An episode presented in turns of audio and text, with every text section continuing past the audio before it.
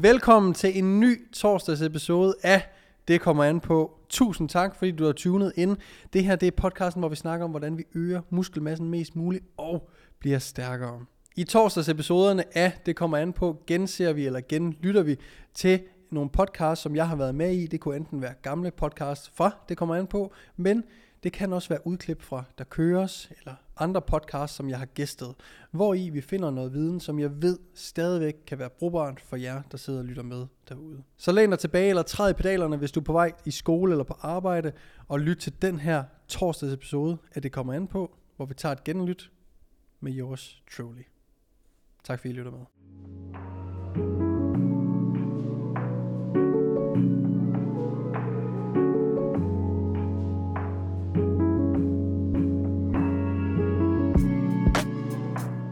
Hvornår skal man tage proteinpulver? Og det er sat med et spørgsmål, der kommer an på mange ting. Så, først og fremmest har vi ikke, be- vi har ikke, først og fremmest, først og fremmest, vi har ikke behov for proteinpulver. Det vil sige, at hvis du får protein, nok protein igennem din kost, så behøver du ikke drikke proteinpulver eller spise proteinbar eller proteintilskud i det hele taget. Så vi vil gerne, hvis vi ønsker at bygge styrke og muskelmasse, så vil vi gerne have 1,6 til 2,2 gram protein per kilo kropsvægt. Det ved jeg godt, jeg har sagt mange gange, men for nogle er det første gang, de hører det. Hvis vi kan nå inden for det, øh, den range 1,6-2,2 gram protein per kilo kropsvægt, med almindelig kost, altså almindelig mad, kylling, skyer, æg osv., jamen, så behøver vi ikke tage proteinpulver. Og ligesom at det er øh, normalt, at man får protein mere eller mindre ved hver måltid. Lad os sige morgen, middag, aften. Måske en lille smule protein på et par mål, øh, mellemmåltider eller noget. Jamen, sådan fungerer proteinpulveret faktisk også. Så proteinpulveret gør ikke noget, som et stykke kylling ikke gør. Så proteinen fra proteinpulveren og proteinen fra kyllingen bygger begge to muskelmasse, hvis du har været nede og træne og rive dine muskelfiber over, og de skal vokse så stærkere og større. Så derfor er der ikke noget bestemt tidspunkt, man skal drikke sin proteinpulver på. Dog, så er, vil jeg antage, og vil jeg ty- sige, at man typisk anser proteinpulver for at være noget, man i hvert fald i mange år har drukket efter sin træning. Og vil det være en god idé at drikke proteinpulver efter træning? Og ja, det vil det. Hvis der er gået lang tid inden din træning, siden du fik protein. Så protein efter træning, vigtighed, vigtigheden af protein lige efter træning afhænger af, øh, hvornår du fik protein før din træning. Og nu sagde jeg afhænger af, jeg burde have sagt, det kommer an på. Ej, hvor det irriterer mig. så øh, det kommer an på, hvornår du fik protein inden din træning. Fordi hvis du træner klokken 16, og dit øh, sidste proteinrige måltid var klokken 12. Det vil sige, det kan være, at du spiser klokken 12 et komplet måltid, det vil sige med proteiner, kulhydrater og fedt. Og du så spist en omgang havregryn med lidt mælk, for eksempel. Der er en lille smule protein i, men ikke meget. Hvis du spiser det klokken 3, inden du sådan trænet, trænet klokken 4 til, lad os bare sige, 17.30, 18 stykker, jamen, så er der jo altså gået 5,5-6 timer siden du fik et ordentligt en ordentlig mængde protein, altså fra din frokost der kl. 12. I det tilfælde vil det være en super god idé at have en proteinshake med og strikke din shake lige efter træning. Eller få et måltid med masser af protein lige efter træning igen. Det behøver ikke være proteinpulver, det er bare super nemt og bekvemt. Men hvis du alligevel bor 10 minutter fra træningscenteret eller et eller andet, så gør det ikke noget at vente til du kommer hjem med at spise det. Øh, men det er et tilfælde, hvor proteinpulver vil være øh, ret gavnligt at have med i sin taske. Hvis du har fået protein klokken 15, og du træner klokken 16, og du er færdig klokken 17.30, så behøver du ikke skynde dig lige så meget med at få protein, fordi der er stadigvæk noget protein for dit øh, pre-workout meal. Så derfor behøver vi ikke skynde os lige så meget.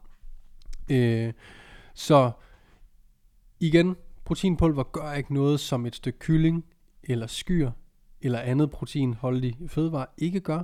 Det er nemt og bekvemt, og øh, vi kan nemt bruge det efter træning. Vi kan også sagtens starte dagen med en proteinshake, eller tage en proteinshake lige inden vi går i seng, hvis det er det, vi har behov for. at the end of the day, så handler det om, at du skal ramme de totale gram øh, proteiner, som øh, du skal have. Og om det er fordelt på fem lige store portioner, tre lige store portioner, øh, eller hvordan det er øh, fordelt ud på dagen, det er anden prioritet i forhold til at nå sit daglige indtag.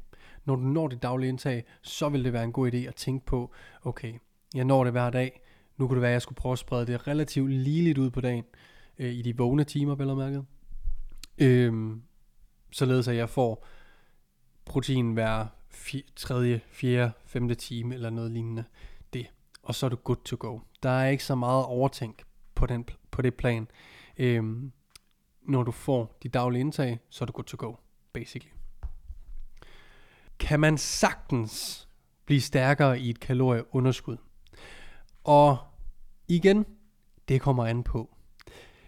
Vi kan sagtens blive stærkere i et underskud. Men det kommer an på vores udgangspunkt. Så hvis du er hvis du kommer fra en en periode i din træningskarriere, hvor styrke har været det, det største fokus overhovedet. Du har spist rigtig meget mad for at blive tung. Du har udelukkende kørt øh, altså styrkeløft baseret træning, squat, bank, dødløft for eksempel. Super, super intensivt osv. Og du vil gerne fortsætte med at blive stærkere i det her i et underskud. Jamen, hvis du piker i din styrke, og du så sætter nogle forudsætninger for, dårligere forudsætninger for at blive stærkere, jamen så vil du nok ikke sagtens blive stærkere. Men har du derimod trænet rigtig meget for hypertrofi, og ikke særlig meget for styrke for eksempel, jamen så vil du måske godt kunne blive sagtens stærkere i kalorieunderskud. Det kommer også an på, hvor stort et underskud det er, og hvor længe et underskud du er i. Fordi jo længere og større vores underskud er af energi, jamen desto sværere bliver det selvfølgelig også at blive stærkere. Så i starten, når man starter med at lægge sig i et kalorieunderskud, så vil man typisk ikke se nogen ændring i at altså øh, man har stadig man har stadig fedt på kroppen, man har stadig øh, som er, man bruger som til energi. Øh, man får stadigvæk relativt meget mad, øh, i hvert fald øh, nok til hvad man skal bruge lige nu. Så man vil ikke mærke at man bliver sværere i starten af et cut. Det vil kun være mentalt, fordi man måske har fået fortalt, at man bliver øh, sværere i et kalorieunderskud. Men igen, det vil være individuelt, individuelt hvornår det er, grundet træningserfaring, grundet øh, genetik, grundet flere ting, basically. Så hvis du har indstillingen om, at du godt kan blive stærk i et underskud, jamen så kan du sandsynligvis også ret nemt blive stærk i et underskud. Øh, vi skal også huske på, at hvis vi snakker styrke kan jo være både at lave en 1 RM, men det kan også være, at hvis jeg tager 100 kilo i bænkpres 10 gange, jamen hvis jeg tager 100 kilo 12 gange, så er jeg også blevet stærkere. Det er så bare en, ikke en 1 RM, men en måske 12 RM i stedet for. Øh, og det vi skal tænke på er, hvordan vores træning også var førhen. Og at øh, når vi går i et kalorieunderskud, så skal vi... Øh, nej, gud, jeg mistede lige tråden. Det jeg egentlig ville sige var, øh, hvis vi har en 1RM på 100 kilo for eksempel, og vi vejer 100 kilo. Hvis vi så kommer ned og vejer 85 kilo, så taber os 15 kilo, men vi stadigvæk kan bænkpresse 100 kilo for en 1RM, så kan det godt være, at sort, øh, sort på hvidt på papiret, at vi ikke bliver stærkere. Så vi bænker jo stadigvæk 100 kilo, men vi gør det altså med en, det vil sige vores absolute styrke, den har ikke rykket sig. Men vi gør det med en 15 kilos, kilo, ki, oh gud. vi gør det med en 15 kilos lavere kropsvægt. Og det øh, betyder, at vores relative styrke rent faktisk er steget, og det vil sige, at vi faktisk er blevet stærkere. Øh, så det at holde styrken kan også godt kategoriseres som værende blevet stærkere. Derudover så er det også måden, når vi snakker lidt højere gentagelser, de her 6-15 gentagelser, 5-15 gentagelser.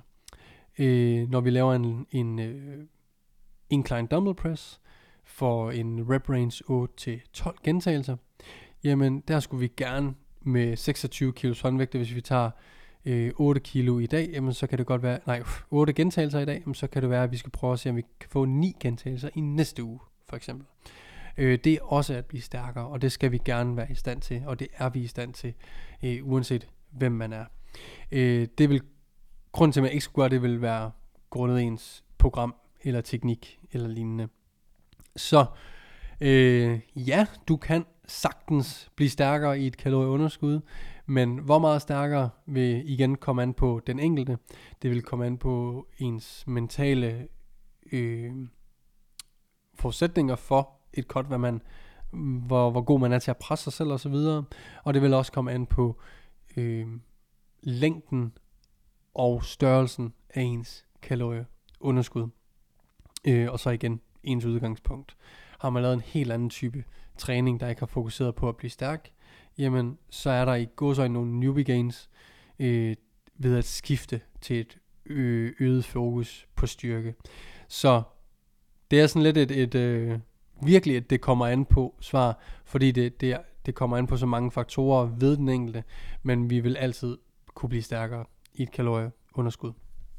Så jeg vil sige uh, tusind, tusind tak, for I lyttede med. Jeg vil sige tusind tak til jer, der stiller spørgsmål, uanset om de bliver taget op her i podcasten, eller det bare er nogen, jeg lige svarer på på story. Jeg vil sige tusind tak. Det er, er super fedt, og det er nogle super gode spørgsmål, synes jeg, I kommer med mange gange. Øh, og som i kunne høre her på det sidste, der også er øh, mange nuancer til, og det kan være nogle gange være lidt nemmere med et øh, spørgsmål som, som det sidste her, og have en specifik case at snakke ud fra, eller to eller tre, således at man kan, kan fortælle og vise, hvad, hvad er det, øh, hvad er det egentlig for nogle specifikke ting, det kommer an på.